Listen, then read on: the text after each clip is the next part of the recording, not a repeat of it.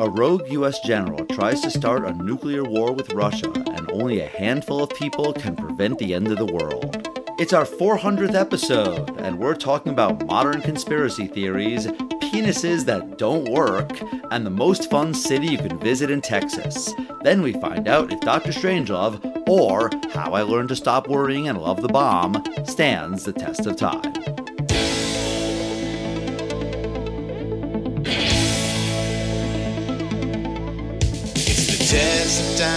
James and Alan have their say. Do the movies you love still hold up today? James says gladiator with the glut. Alan says as a father, blah blah. It's the test of time. James and Alan have their say. Do the movies you love still hold up today? Test of time. James and Alan have their say. Do the movies you love still hold up today? Hello, everybody, and welcome to the Test of Time. My name is Alan Noah. Your name is James Brief, and it is episode 400! Yay! Four freaking hundred episodes, James. This is a big deal. And I think we're going to review the movie about the 400 uh, Spartan soldiers that held off the uh, Persians at the uh, cliffs of Thermopylae. No, you're thinking about 100 episodes ago when for episode 300 we did the movie 300. And I did actually look up to see if there were any movies with 400 in the title. And there was one I found, but I don't think it was 15 years old. And it was some like F level movie that I'd never heard of. I think Brandon Routh was in it. I was like, this seems really stupid. My dad, uh, he was raised in Paris till he was 17, and uh, he used to talk about these French films, and he watched French films even today.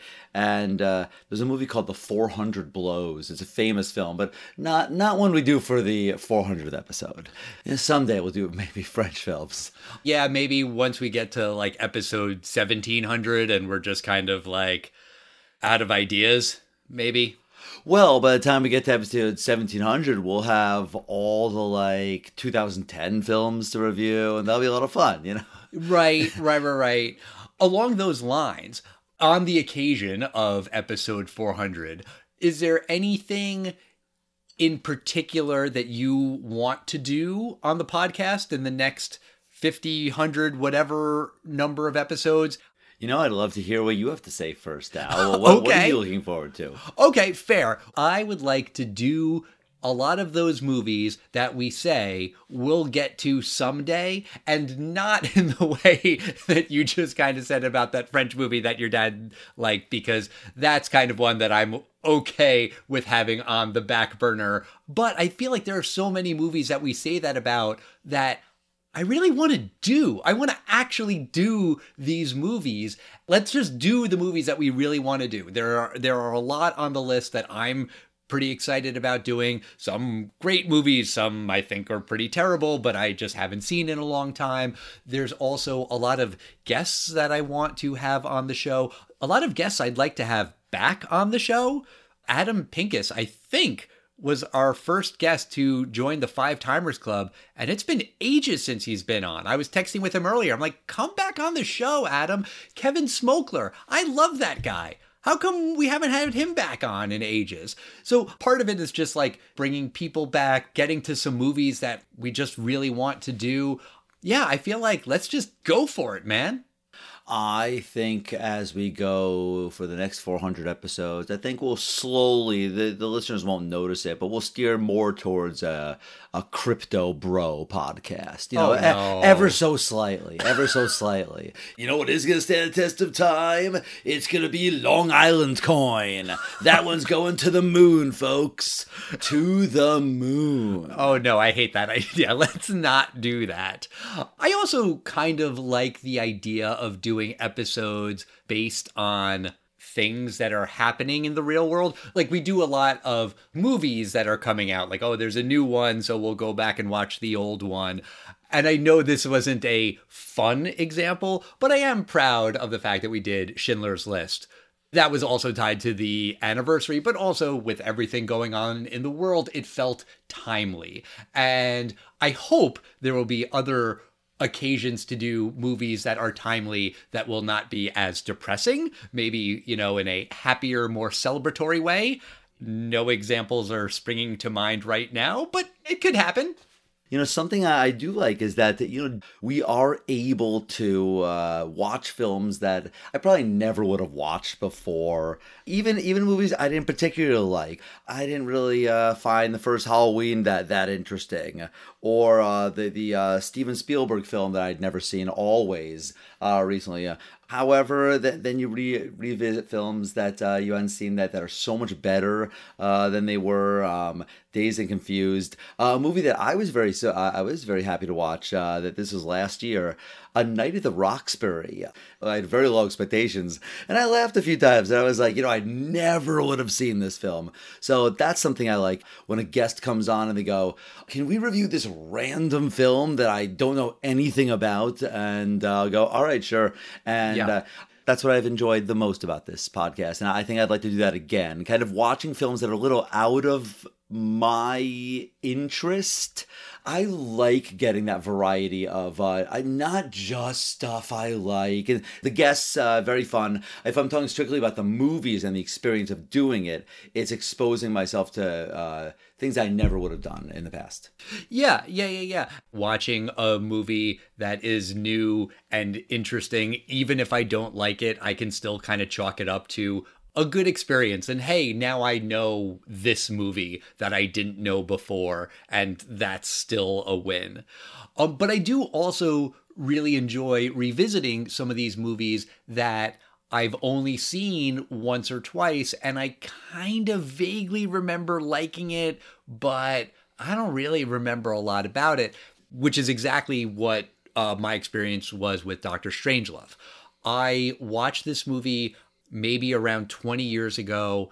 I was on a kick where I was watching a bunch of movies that the Simpsons writers talked about on their DVD commentaries because I was uh, listening to all of the Simpsons episodes without the commentary and then with the commentary. And this was one that kind of came up that they loved Doctor Strangelove. This was a brilliant comedy that influenced them. And I was like, huh. I've never watched that movie. I should get it on Netflix. And I got it on the DVD version of Netflix. It was that long ago. And I remember liking it, but yeah, just hadn't really seen it or thought about it in a long time. And it did kind of seem like a good movie to do for episode 400. I think we missed the 60th anniversary. I think that was earlier in the year. So oops, but whatever, close enough. You said you'd seen this movie once before too, right? Yeah, and I think it's somewhat of a similar story to you. I think Okay. it was like my 20s. I think I was just kind of watching movies that I think were you're supposed to love. And uh, I will say that I didn't quite get this film when I first watched it uh, 20 years ago. I definitely uh, I had a different experience watching it this time. Um, you know, there was one piece of trivia I want to ask you for uh, episode 400.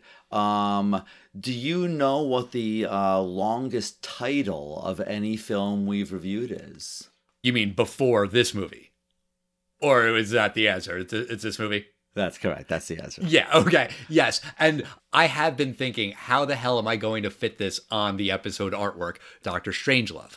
Or colon, how I learned to stop worrying and love the bomb. I'm gonna have to use a very small font size to fit that all in. Um, I think just as we're talking about it, we can just call it Doctor Strangelove because everyone knows what we mean. But yeah, the full title is really, really long. Yes, but at least the uh, full title, it's not Doctor Strangelove parentheses, uh, How I Learned to Stop Worrying and Love the Bomb. Uh, Mr. Kubrick is giving you a choice. Yes, So I think we are free to just call it Doctor Strangelove. Right, right. I think that's fair. Maybe when we record the intro, maybe we should just say Doctor Strangelove. Otherwise, we're going to have a very, very long piece of music. I don't know, whatever. We'll, we'll worry about that later. But, James, why don't you tell our listeners what this movie is about if they haven't seen Doctor Strangelove? Or, colon, how I learned to uh, stop worrying and love the bomb. Uh, all right. Well, this film is director Stanley Kubrick's take on the Cold War and the fears of a nuclear Armageddon between the Soviet Union and the United States. When an unhinged U.S. Air Force General, uh, General Ripper, orders a first strike nuclear attack, believing that the communists are poisoning Americans by fluorinating the water supply, General Turgidson advises the President of the United States that the best course of action is to go forward with the attacks and destroy Russia. But President Muffley wants to recall the order and prevent a global holocaust. This proves difficult, as Ripper has locked down his base, and Major Kong, the pilot of a bomber jet flying into the USSR, is determined to destroy his targets. And in the war room, a bizarre former Nazi scientist named Dr. Strangelove has his own thoughts about the future. Right. I know this movie is revered and uh, kind of put on a pedestal as one of the best comedies of all time, but how did it do when it first came out? Well, um, you know, box office records and stats are uh, very hazy when you get uh, before the late 70s. But uh, th- this film, uh, by some records, cost up to $2 million to make, uh, 1.8 million I'd seen. But in the box office alone, it made uh, $9.1 million in its initial run. Okay. This is one of these films that had several re releases because in the days before home video, that's really the only way to see it if you missed the initial uh, theater run. So it does appear that even on its first run, this was quite successful. Okay. Um, it was released on January 24th, 1964, after the assassination of President John F. Kennedy in November of 1963. And this film, all about Cold War, uh, the fears, and nuclear Armageddon, was about to be released. Uh, I think it was going to be November 1963, but the producers wisely uh, pushed it back. And having experienced September 11th, I could see that, you know, a real espionage thriller about a building blowing up uh, would not be the best thing to be released on September 15th, uh, 2001. Well, it's a little bit different though, because this movie isn't about a presidential assassination. This movie is about global conflict and things like that. And I mean, I get it. I, I understand your point. The president of the United States is a main character in this movie, so still might feel a little too close to home.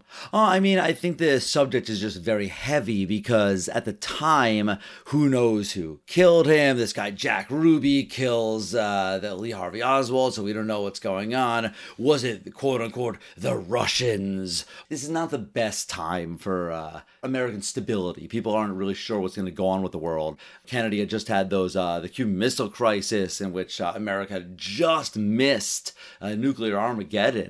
Really, it came down to a couple people uh, that basically changed the difference between attacking uh, Cuba with uh, nuclear missiles in the 60s. This fear was definitely in people's minds, but this really is it's a black comedy um yeah. Uh, you know by that i mean you know it's, it's very dark humor and you kind of have peter sellers who i don't really know him very well but i know he was one of the greats. And i know he eventually was um uh, the pink panther. Right inspector and, clouseau. uh, yeah who was a very very famous uh comedic uh, role. I think there were, there were probably like four of those or something. Five. Similarly i don't know a lot about peter sellers. I've seen maybe one or two of the original Pink Panther movies, but I know that he is revered as being a very funny guy. Also, this movie is directed by Stanley Kubrick, who I do not at all associate with comedy. When I think of Stanley Kubrick, I think of 2001 colon a space odyssey i think of full metal jacket i think of movies that are really fucking serious and this movie is really fucking funny. And that's fine. It, a talented filmmaker can do any number of genres, of course. But I really forgot just how funny this movie is and how weird that is for me, at least in my mind, to have that level of comedy come from director Stanley Kubrick it's it's fascinating that he was able to do this, and I think that uh, Stanley Kubrick is one of those people that it's a real shame that he passed away when he did. Eyes Wide Shut was his last film, and right. that was uh, that's late '90s, right? Yeah. You know, he did not do a CGI film and uh, it would have been fascinating to see what he would have done with just something in the 2000s. Yeah, definitely. It's worth it to mention that when Stanley Kubrick was first brainstorming what this movie was going to be, it wasn't originally conceived as a comedy. It was going to be a very serious look at, you know, the threat of nuclear war. But then, as he was kind of kicking around all of these ideas, you know, smart men in a room talking about these things, he found that there was just comedy inherent in it. And he was like, well, I could write around the comedy or I could lean into it. And that was what he ultimately decided to do was to lean into it. So it seems like it was a case of the material kind of dictating the direction. It is a tough subject. And I do think, from a test of time perspective, that is the one elephant in the room that today in 2024, I don't think your average American is terrified of nuclear war in the way that they were 60 years ago. We could be a year or two away from that, though. That is true. And it was just recently, uh, I forget the name of the congressman who like uh, put out a thing about, oh no, there's some security threat we all need to talk about. And it was about how Russia could be uh, detonating a, a nuclear bomb in space. I mean, honestly, I think if we had recorded this episode even 10 years ago in 2014, we might have said something like, no one cares about Russia. Russia's not a threat. Who's afraid of Russia? Now, in 2024, that's not the case. And I think Putin has shown uh, just how aggressive he can be, and he is a scary guy. They have a considerable army, and they are looking to do damage. Listen, I'm not a, a Putin expert. I don't really think he wants to start a nuclear war. I don't think that's what he's going for. Who the fuck knows? But like, it's just not a thing that I think people are worried about. The things that I'm more worried about are, you know, mass shootings. I worry that if Biden wins in November, that there will be fucking riots and people doing January 6th, but times a thousand. That's the kind of shit that I worry about. There are other people in this country who worry far more about migrants crossing the border and breaking into their houses or Obama turning all of their guns trans or whatever the fuck they worry about. There are things that people are worried about that are not nuclear war. And to be clear, I'm not saying that nobody should be worried about nuclear war. There's still a lot of fucking nuclear weapons on this planet. This shit could happen. And someone could make a movie today in 2024 about the threat of nuclear war and say, hey, everyone, you're all sleeping on this threat, but we should be fucking scared of this. Right, right. I, I, mean, I think it's uh, it's just it's the fear of the times. Uh, yes. When you look at a, a story like uh, X Men or uh, Spider Man that are from uh, the uh, mid twentieth century, how did they get created? A radioactive spider, and the X Men are the result of radiation causing mutations.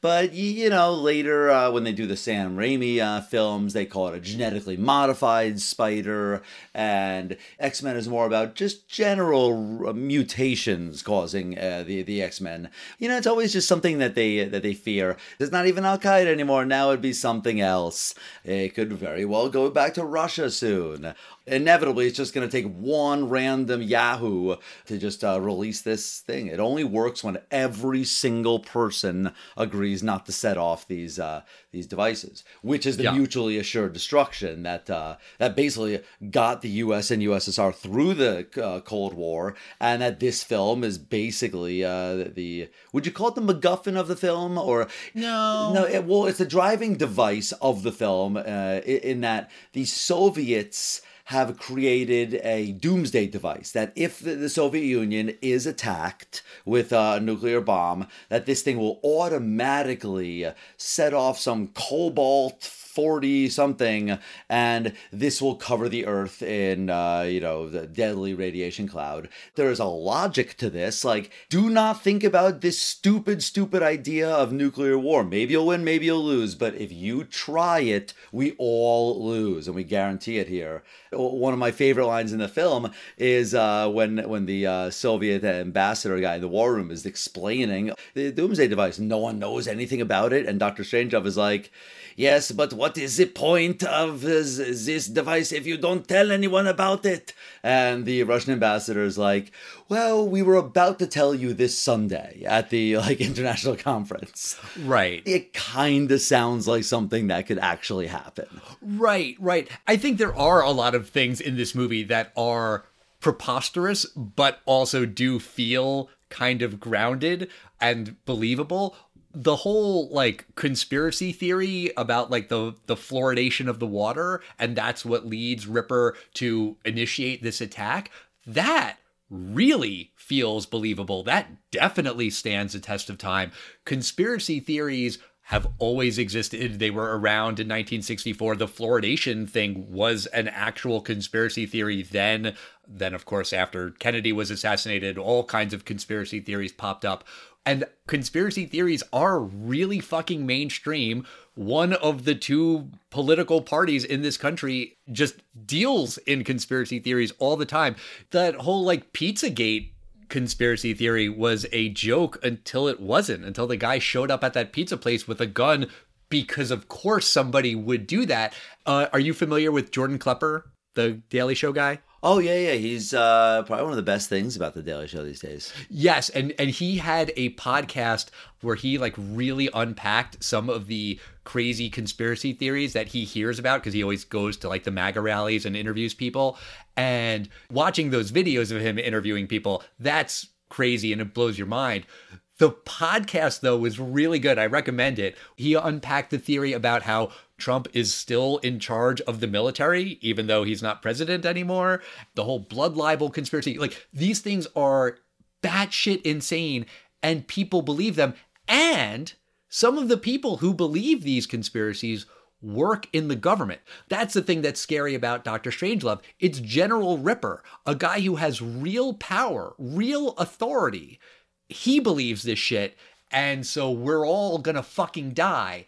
And, you know, a lot of the guys who are there on January 6th, they're cops, they're government employees who who believe this shit. And it's really fucking terrifying while watching this film, I couldn't help but think of another film. I've only seen it once, but it's a film from the 90s. Basically, it's, it's uh, the other side of the coin of this. Uh, but have you ever seen a film called Crimson Tide? No, I know of it, but I haven't seen it. Yeah, it's based on a real story of something that happened in a, in a Soviet. Uh, uh, sub, you know, these subs have nukes on them. Yeah. And, you know, at some point, in theory, they could have the orders to launch them. How do they confirm that these orders are correct? Okay. Uh, basically. Uh, and that's basically what happens in this film. And it starts talking about, you know, the, the, uh, how nukes in the end are just going to be one guy because these planes, uh, they, they have some kind of order to attack the Soviet Union. And then all the planes are recalled, but one of the planes with the guy uh, Slim Pickens, uh, his plane is damaged, so they can't get the recall message. It, it's unfortunately too real though that just basically one guy could do this. Yeah. And i don't really believe that one guy could do this but i think in the end you know there will be a guy on that submarine. You know yeah you might have to turn two keys or something but it's not going to take the will of the nation to uh to set up a nuke. And right. I like to believe that the American uh, nuclear bombs are very, very secure, but there's a lot of countries out there, and I'm not just talking about the uh, Russia or the former Soviet Union uh, satellite countries that uh, I'm not super secure, but there's a lot of other countries that either have a nuke or uh, that we don't know that they have a nuke, and who knows how secure these things are. And these countries, you know, in the course of the next hundred years, eventually some of these countries are being taken over and will turn over to new governments. What happens during these turnovers? Who knows what happens to these bombs? Wasn't that like every uh, 1990s, like early 2000s, like plot, like breakaway uh, satellite country from the former Soviet Union, something something sold their nukes. Yeah, yeah, that was a thing. Yeah, I mean, these weapons are out there, and who's in charge of them? People. And people are corruptible, people are sometimes dumb, people sometimes make mistakes. The reason that Ripper has this idea about fluoridation that inspires him to launch this attack, which, you know, he doesn't know about the uh the doomsday machine, so he's not necessarily plotting to end the world, but he's definitely hoping to annihilate Russia. It all comes because he can't get it up it's some like weird sexual experience that he has which leads him to this revelation about the fluoridation and the water and the commies and and everything else like that's petrifying and hilarious and believable, right? Like that somebody out there would have some weird thing, something doesn't work right with their dick, so millions of people die. Well, um, it's not completely unbelievable because, you know, what's the reason you don't have a job? Is it because you're not in the right area for this line of work? Uh, your line of work, there's not available things? Or is it that fucking foreigner asshole that took your job. You know, it's a lot easier to say it's not your fault, but it's someone else's fault, and I have nothing to do with it. So, you know, th- this guy, he looks like he's in his 40s or, you know, early 50s or something. If his dick doesn't work, could it just be, you know, maybe he's getting older? No fucking way. It's got to be those Soviets that are doing this to me. Right. And you know how I could prove it? Because 10 years ago, when I was 35, this never happened. So now, with more Soviets here, I, I think we've seen examples of presidents doing something for their personal ego rather than uh, necessarily in our nation's best interest. You know? No, that's never happened. I disagree. Yeah, exactly. Uh, you know, going to wars and. Uh, these things really can come down to someone being personally insulted. Sure. And then, you know, entire governments can change. Right. There are a lot of other sex jokes in this movie too. When we first meet uh Turgidson, he's with his secretary who he's clearly having an affair with and you know he takes a phone call from her when he's in the war room and he's like well i'm, I'm gonna make you mrs general turgidson someday and the only way that they can get the soviet premier they have to track him down at his girlfriend's mistress's apartment or something where he's drunk and the final scene of the movie is everyone in the war room talking about how they're going to rebuild society by having lots and lots of sex with lots and lots of beautiful women in the mines. And then everyone's like, oh, you know what? This sounds okay because they're all going to be included. So all of a sudden, the end of the world doesn't sound so bad because, yay, we're going to get laid. I thought that was really funny. I thought of that scene in a different light after having seen uh, Don't Look Up. That's the Yeah. Armageddon film. And there's an asteroid heading towards Earth. Uh, they're trying to stop the asteroid, but there is also a failsafe. There's one rocket that's going to take like 50 years in like cryo sleep or something, but it's going to get to some other, you know, Earth 2 and, and they'll repopulate the Earth the people picked to be on this rocket ship, it's all the like senators and presidents and these people. And what did I notice? They're all old. Yeah. Like, if you're gonna have a repopulate the earth thing, y- you pretty much have to populate it with like, you know, 20 somethings and like teenagers pretty much because these people have to live. I think they said it's going to be like 99 years or something. 93. So at the time when these uh, people are ready to resurface, there's going to be people that remembered what it was like on the surface, you know, and that's not going to be the the 65 year old president of the United States. I did, uh, but it's very believable to me that people would make that mistake, that choosing who to go, and you know, obviously that's a very ethically uh, gray area, but obviously if you did want to pick something just purely on logic, and you know, maybe you'd pick a couple of people who know how to grow things, a couple farmers, a couple doctors, and a couple, uh, you know, etc. et Very subtle. plumbers. Some doctors, huh? Yeah, specifically pediatricians for all Uh-huh. the young people that are there. Sure. This pediatrician, of course, would be exempted from the you have to be in the twenties thing. Right, right.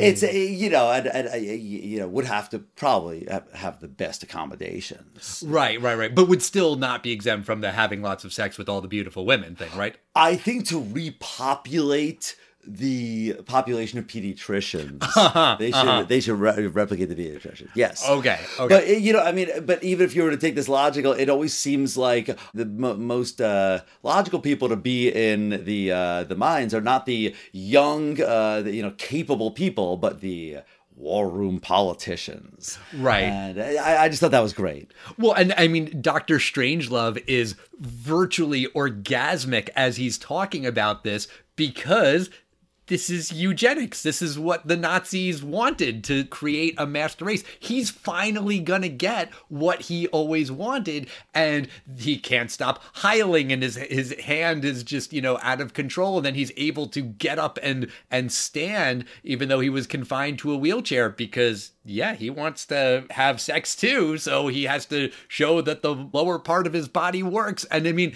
it's really funny. It, it's not a funny thing to talk about but this scene is hilarious. Yeah, I mean, do you know who Doctor Strangelove is modeled after? Do you know like the whole Nazi thing? I know that he was not modeled after Kissinger, but there was some German scientist that he was based on. So uh, th- there was something called uh, Operation Paperclip. Yes, and uh, the Germans had the best rockets in the world. Uh, they had just perfected the V two rocket, and that was a rocket that from mainland Europe was basically going to be able to hit London.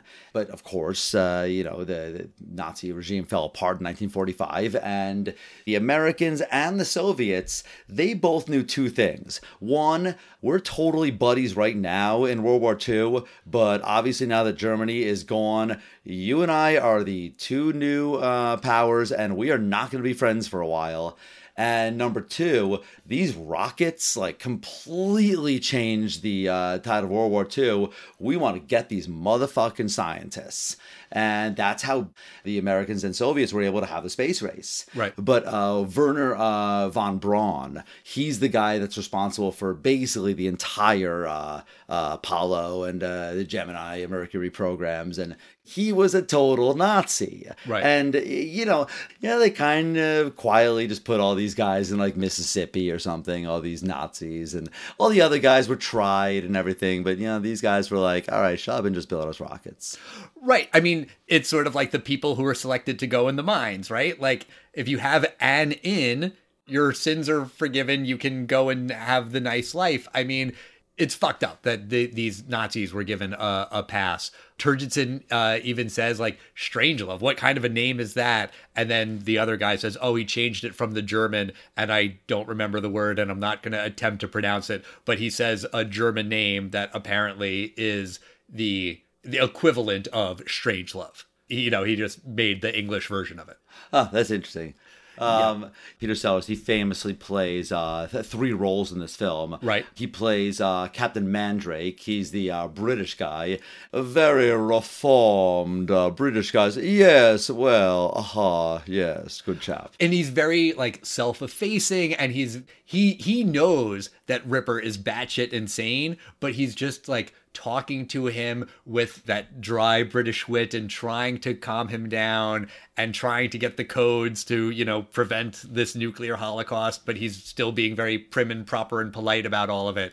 It's very funny. Oh, absolutely. Uh, he is a fantastic negotiator. Uh, unfortunately, the guy kills himself. Yeah. But um, he plays uh, the very American uh, president, uh, President Muffley.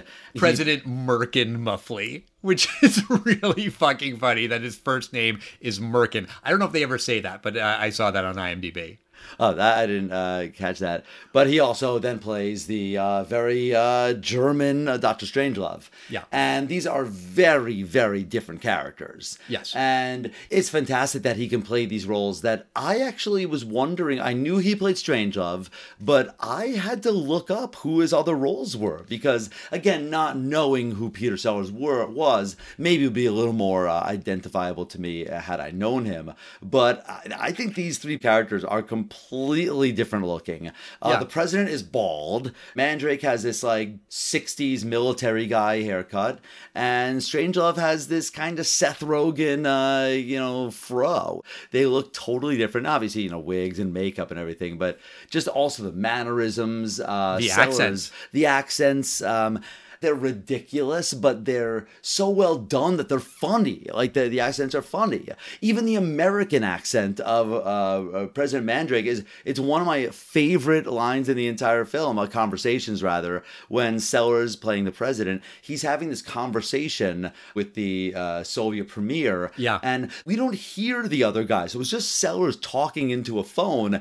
You know, it's so funny because he's basically trying to tell the Soviet premier there are nukes heading your way. It wasn't our fault. Let's work together. But three quarters of this conversation is about the president trying to make pleasantries because Dimitri, the uh, premier on the other side of the phone call, is more involved in, in whether or not the president is his friend. You don't call to say hi. I can hear you fine. You're fine. We're all fine. It's fine to be fine. Yeah, that that scene is fucking hilarious and so so much funnier that we don't hear what the premier is saying. If it was on speaker, it would be far less funny. Right, and even just from an acting point of view, maybe there's an earpiece telling him, like, you know, here's what the premier's saying, now you return a line. But I don't think he's doing it. I think it's just completely ad libbed. Not ad libbed, rather. You know, he does the other part in his head. No, he was ad libbing. Uh, Peter Sellers ad libbed a lot. Or rather, ad libbed, but I mean,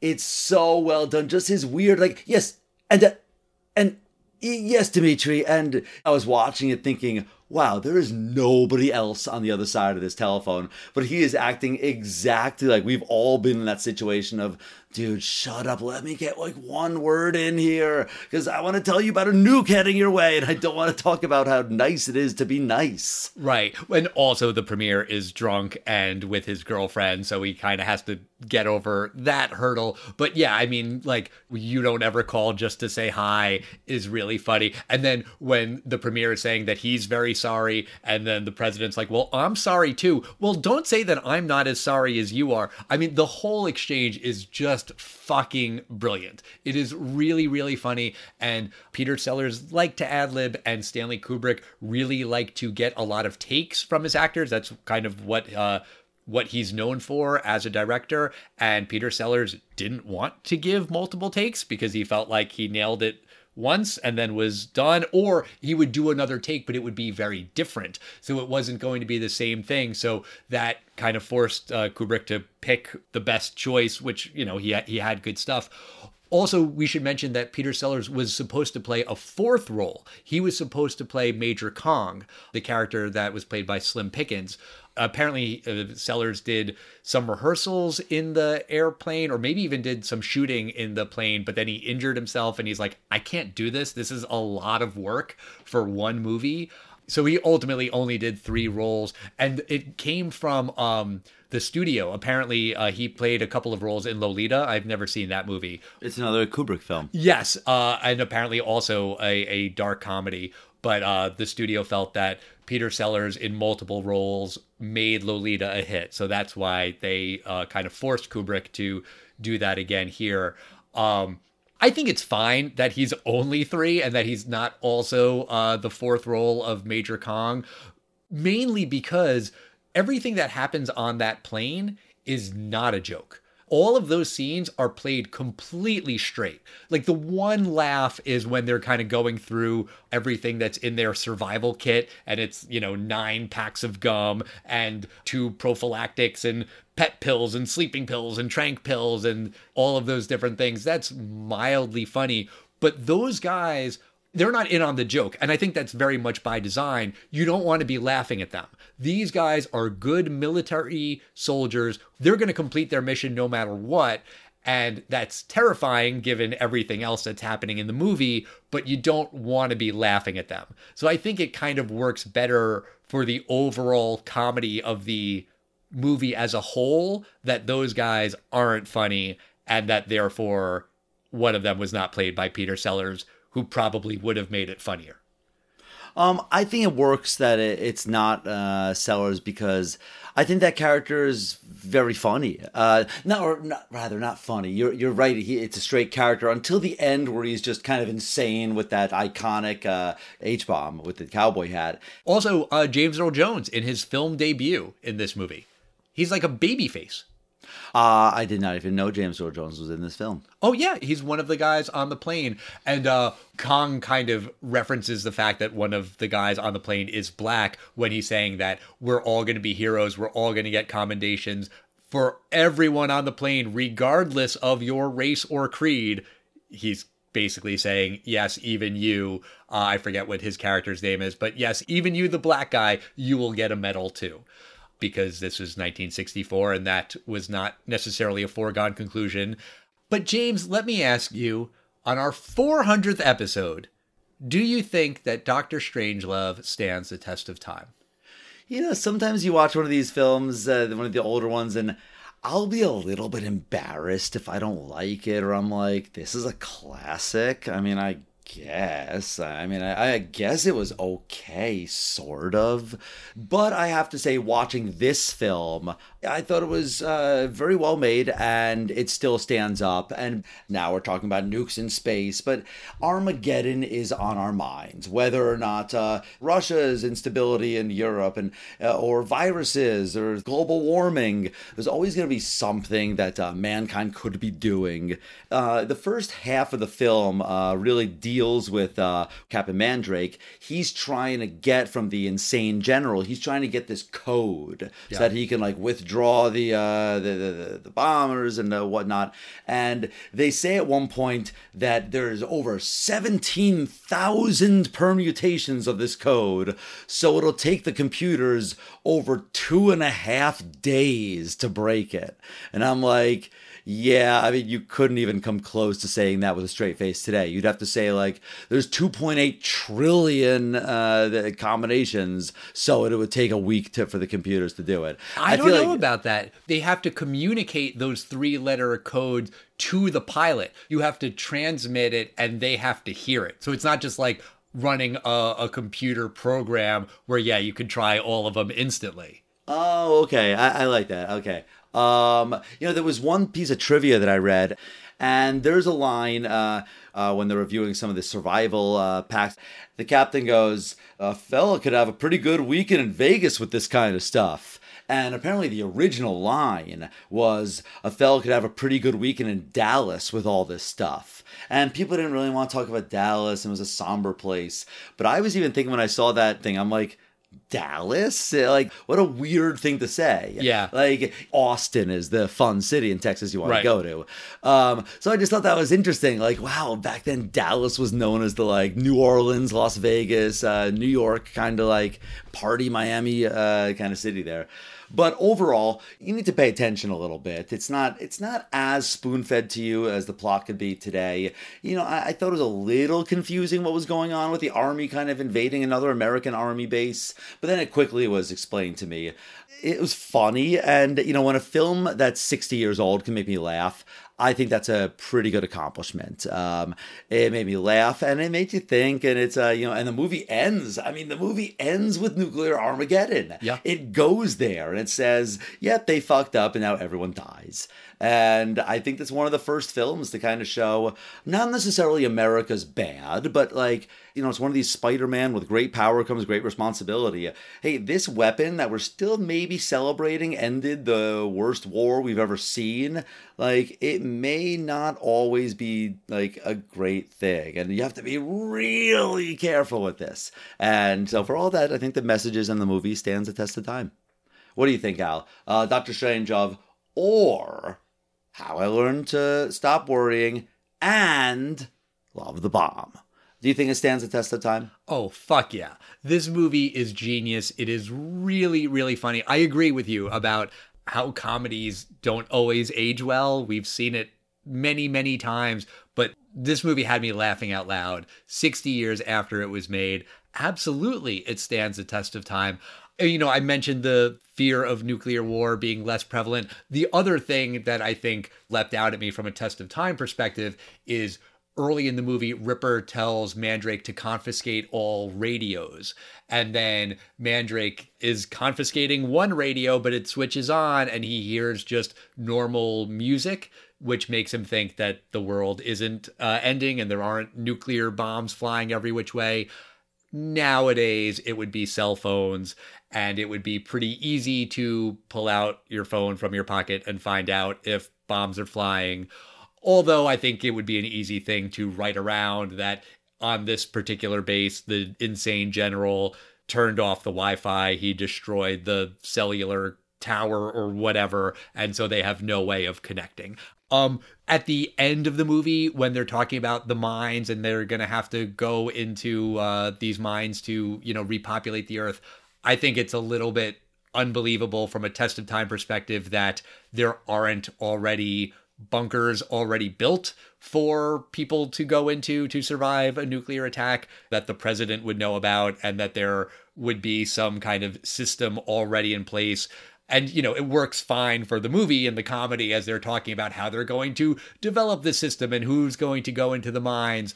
But i think nowadays we would expect if a movie was talking about that yeah there's already these shelters and we know where to go and we know who to bring and we have them already stocked with plants and wildlife and seeds and all of those things one other thing is that some of those shots of the plane look pretty bad, just kind of sped up uh, footage because they needed to show the plane going fast, and it kind of looked like uh, those bad flying shots from Superman 4. There were a couple of moments like that in the movie, but I'm nitpicking. This movie is fantastic. It's really fucking funny. It's really smart.